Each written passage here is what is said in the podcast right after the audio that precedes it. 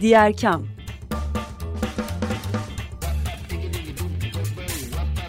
Sosyal fayda dünyasından fikirler, tartışmalar, haberler.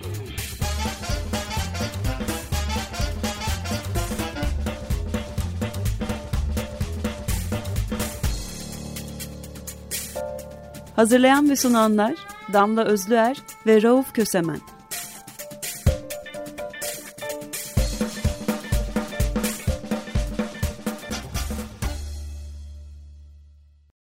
Herkese merhaba. Diğer kamdasınız. Açık Radyo'da 95.0'da. Ortam Damla Özlüer ve ben Rauf Kösemen sizlerle birlikteyiz. Hoş geldiniz. Hoş geldiniz. Bugün e, Oxfam'ın yoksulluğu, dünya yoksulluğunu anlatan bir raporu var her yıl yayınlanan.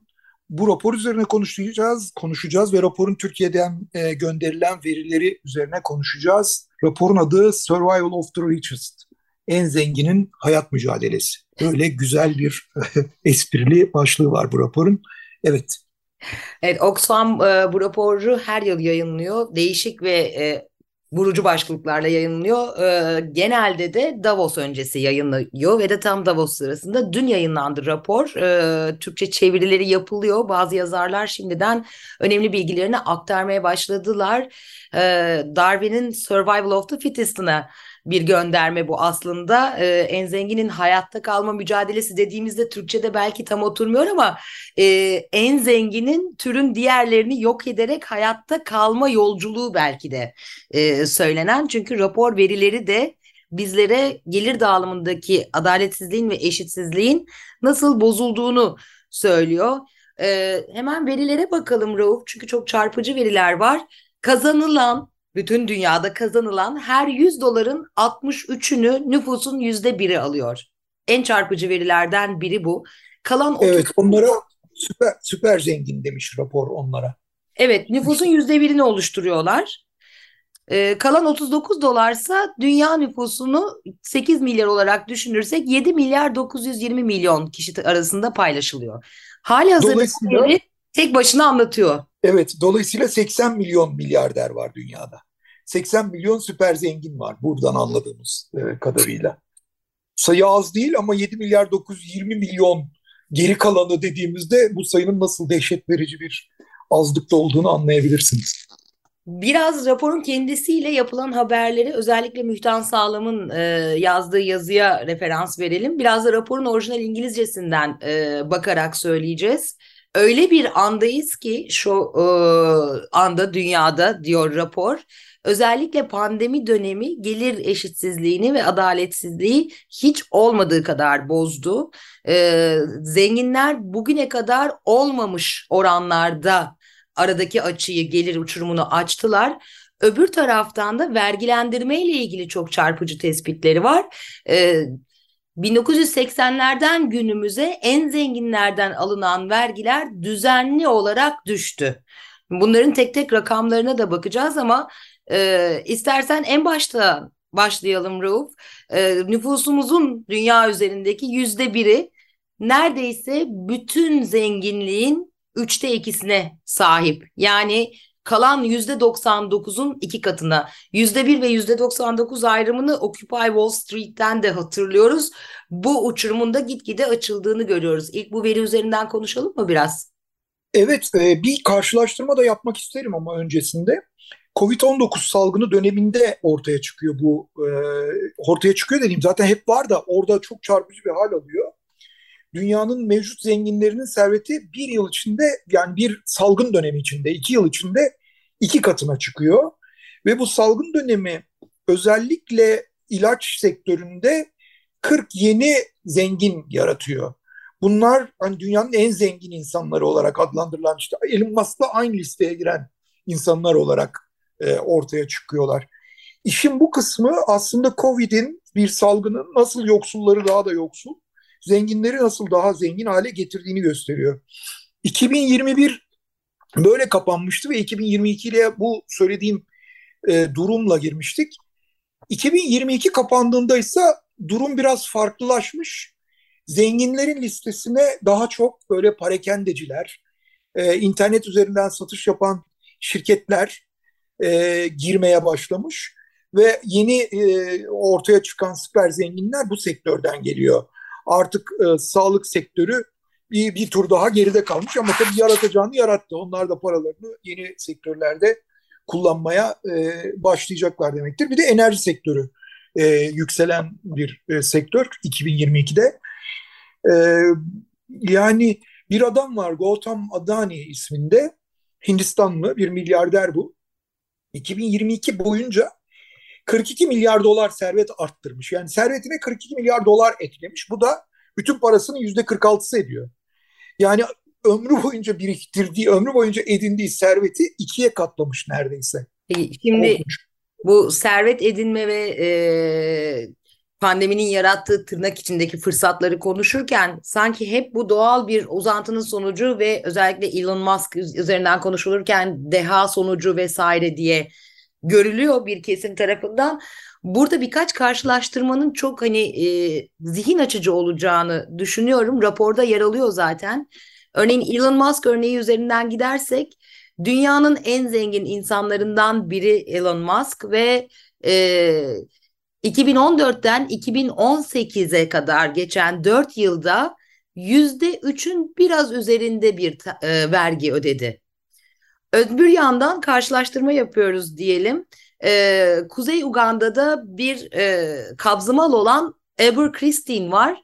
Pirinç satıyor, un satıyor ve soya satıyor. Ayda 80 dolar kazanıyor ve ödediği gelirine göre ödediği e, vergi oranı yüzde 40. Şimdi bu kimi niye vergilendirmemiz gerektiğini ve bu gelir dağılımının niye nasıl ve korkunç nasıl bir korkunçlukta bir uçurum yarattığını çok iyi gözler önüne seriyor. E, bu vergilendirme sistemiyle devam edemeyeceğimizi de söylüyor e, rapor.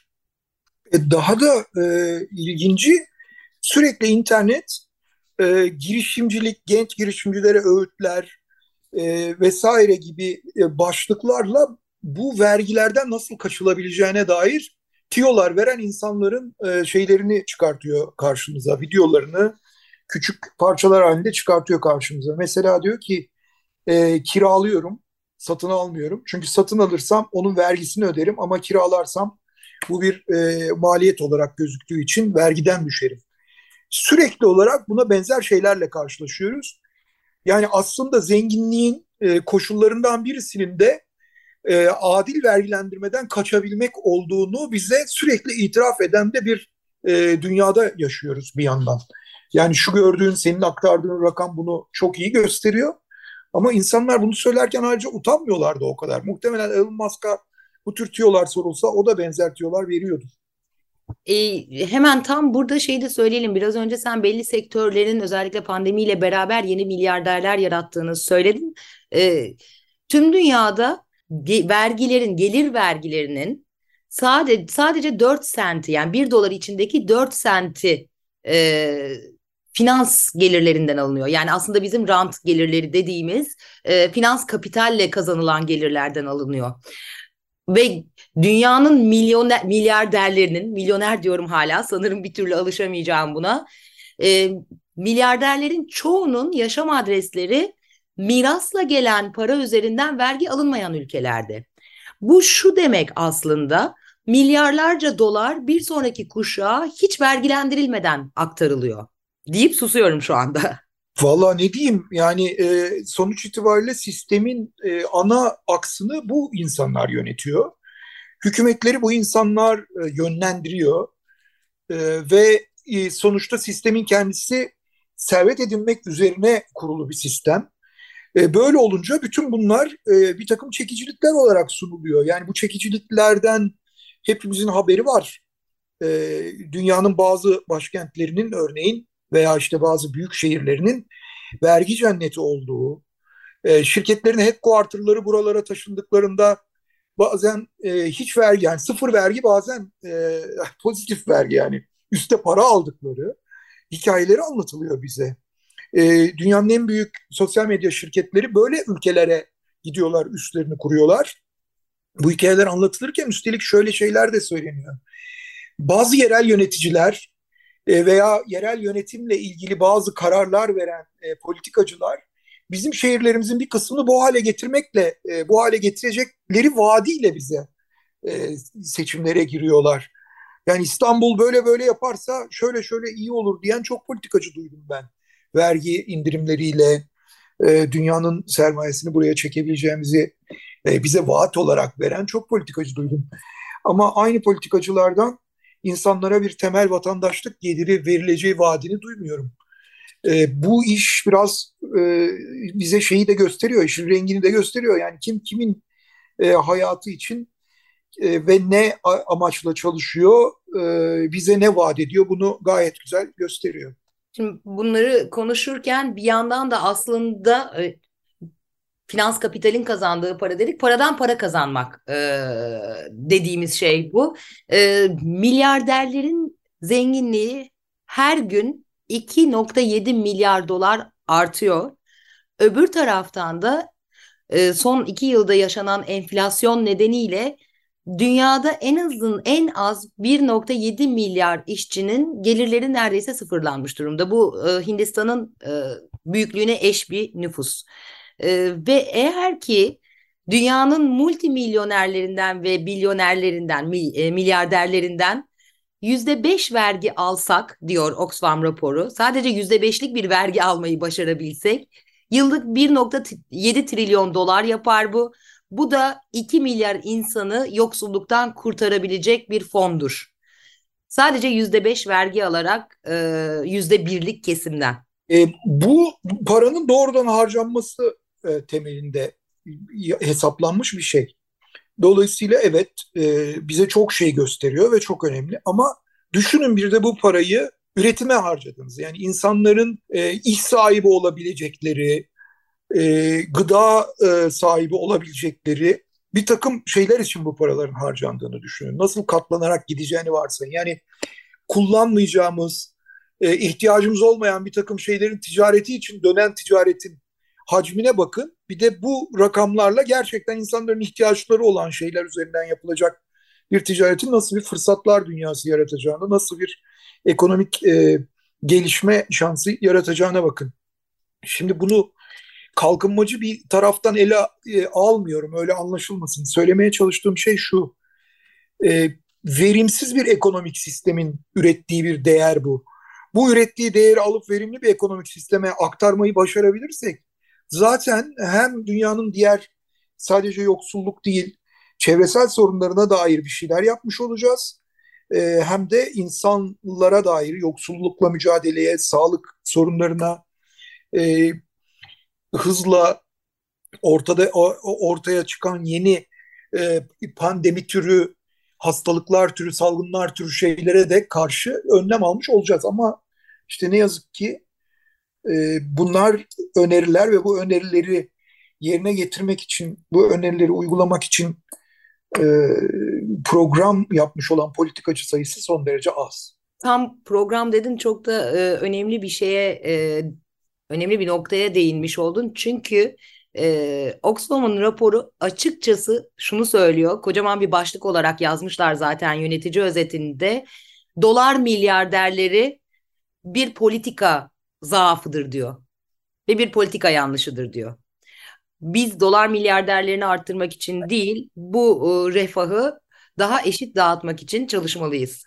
E, burada aslında rakamlar üzerinden konuştuğumuzda çok daha net göreceğiz. Şimdi Türkiye rakamlarını her yıl e, veriyor Oxfam. Bu sefer e, bu İngilizcesinde yayınlandı. İşte Türkçesi şey e, Türkçesi henüz yok ama Türkiye rakamları da var. 13 kişi Türkiye'de 38 milyar e, civarında bir servete sahip.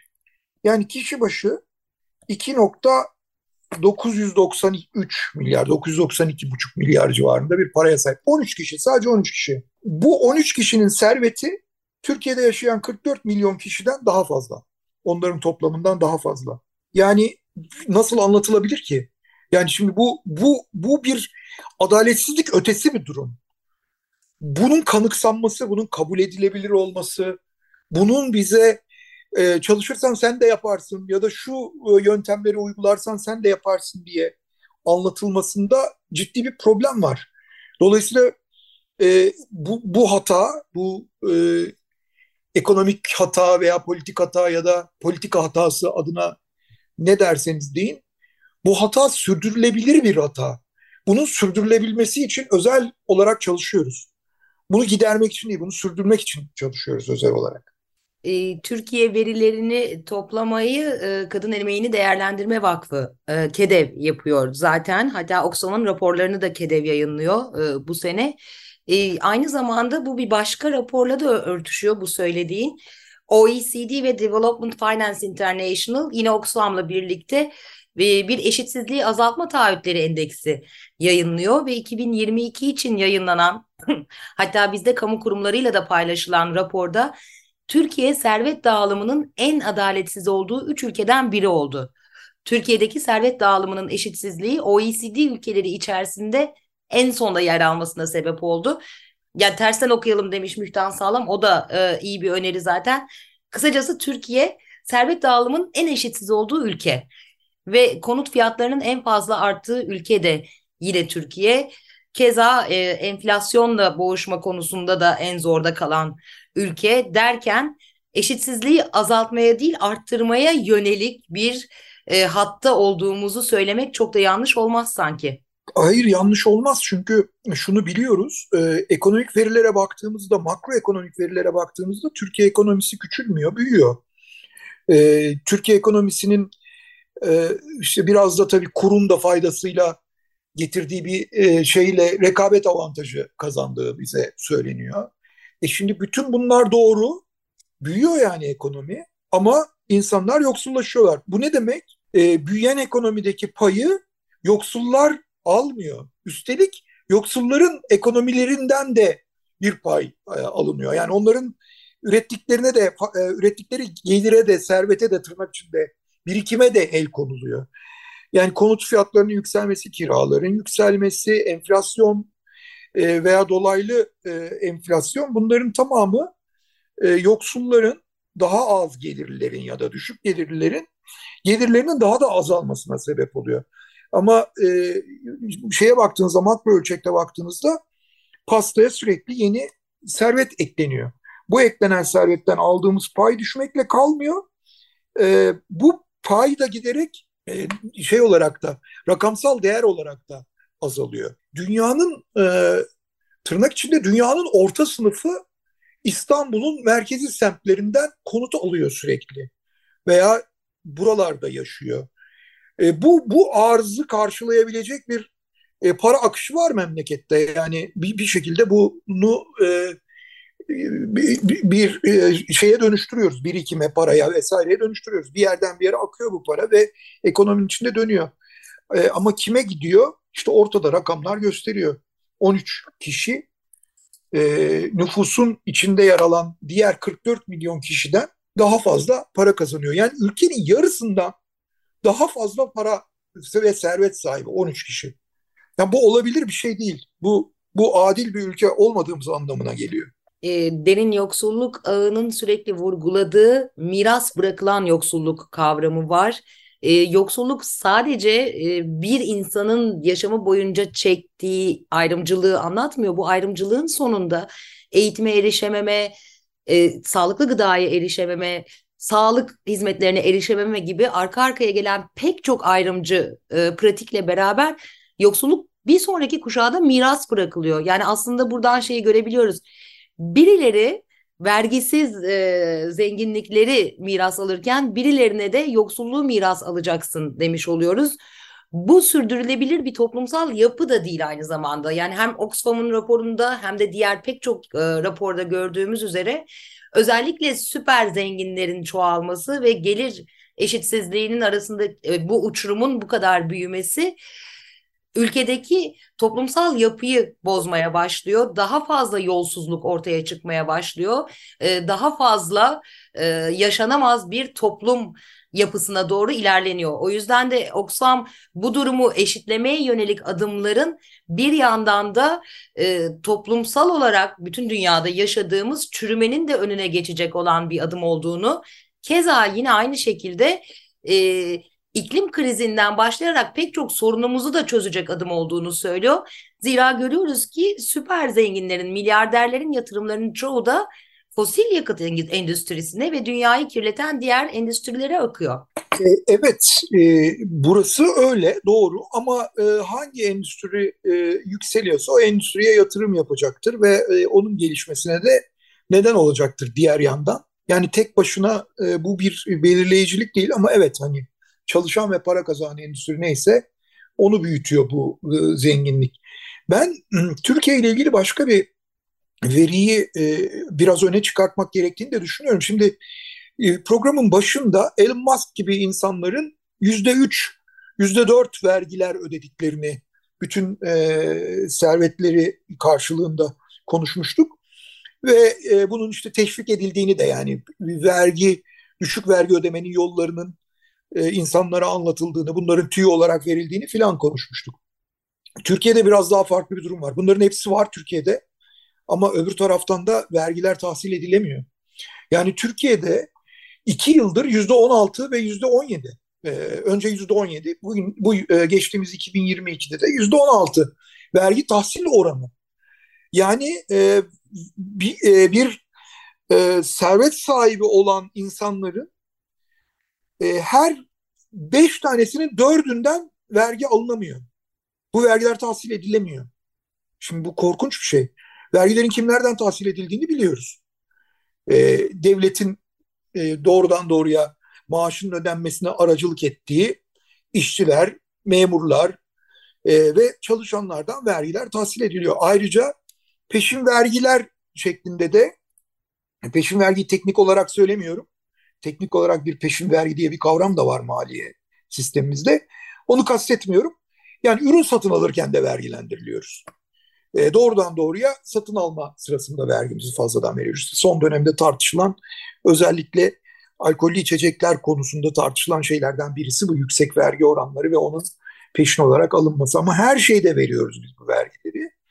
E, dolayısıyla Türkiye'de bambaşka bir e, durum var. Diğer yaşadığımız milyarderlerin, e, dünyadaki diğer milyarderlerin gösterdiği eşitsizliğin ötesinde bir eşitsizlik de var.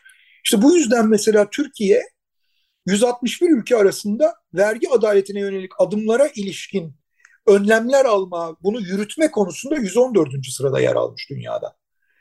Ee, çalışanların büyük bir kısmı belli dönemlerde vergi dilimleri, e, dilimlerine giriyorlar ve maaşlarını da kesintilerle vergilerini ödüyorlar. Ama şirketlerin e, vergilerini almak konusunda devlette böyle bir e, azim yok Türkiye'de son 3 dakikaya girmişken e, rapora dönerek bu konuda neler yapılması gerektiğine dair önerilerine de geçmek istiyorum ben. Dört tane temel önerisi var e, Oxfam'ın. Artık zenginleri vergilendirmenin zamanı geldi e, diyerek veriyor bu önerilerini. E, ilk önerisi bir sefer yani e, milyarderlerden, dolar milyarderlerinden ve e, milyonerlerden bir seferlik e, çok büyük oranda bir dayanışma vergisi alınmalı deniyor. Bugüne kadar olan eşitsizliği eşitleyebilmek için. Ardından e, en zengin yüzde birlik e, kesimin vergilerini düzenli olarak yüzde bir oranında arttırmalı. Mümkünse yüzde altmışa kadar getirmeli ve bu vergilendirmeyi hem işlerinin üzerinden kazandıkları kazanca hem de finans kapital üzerinden yani paradan para kazandıkları finansal araçlardan gelen getirilerinden almalı deniyor. Üçüncü önerileri süper rich, e, süper e, zenginleri o kadar yüksek oranda vergilendirin ki e, ekstrem zenginlik ve e, daha düşük e, ekstrem zenginliği azaltın ve eşitsizlik azaltılsın deniyor. Dördüncüsü de bu vergilendirilmelerden kazanılan e, fonların, e, paranın kamu tarafından eşitsizlikleri azaltacak sektörlere yani eğitime, e, sağlık hizmetlerine, gıda güvenliğine ve düşük karbon ekonomisine geçiş için adil çözümlere ayrılmasını öneriyorlar. Toplam dört tane öneride toplamışlar bütün raporun işaret ettiği yolu. Önerilerden bir tanesini biraz açmak isterim. O da şu, e, en zenginlerin servetlerini e, öyle bir vergilendirin ki diyor. Yani mesela emlaka, e, emlak için, net servet vergileri için, veraset için vergiler koyun ki bu insanlar bu e, şeyleri, paraları buralara yatırmadan ve yeniden sistemin içine soksunlar, yeniden dağıtıma soksunlar diyor. Bence bu da hani ekonominin işleyişi içinden bir öneri olduğu için göz dolduran bir öneri. Bu eşitsizliği ve işaret ettiklerini aynı zamanda da bu eşitsizlikle e, mücadele etmek için yapılan kampanyaları anlatmaya aslında 25 dakikamız yetmiyor. Bu hafta zamanımızın sonuna geldik. Ama mutlaka bu rapor ve işaret ettikleri üzerinden başka konuklarımızla da konuşalım deyip hoşçakalın desek mi Rauf? Evet, evet. Hoşçakalın diyelim. Daha adil e, bir dünya ve daha adil bir ülkede yaşayabileceğimiz günler umuduyla. Hoşçakalın. Hoşçakalın.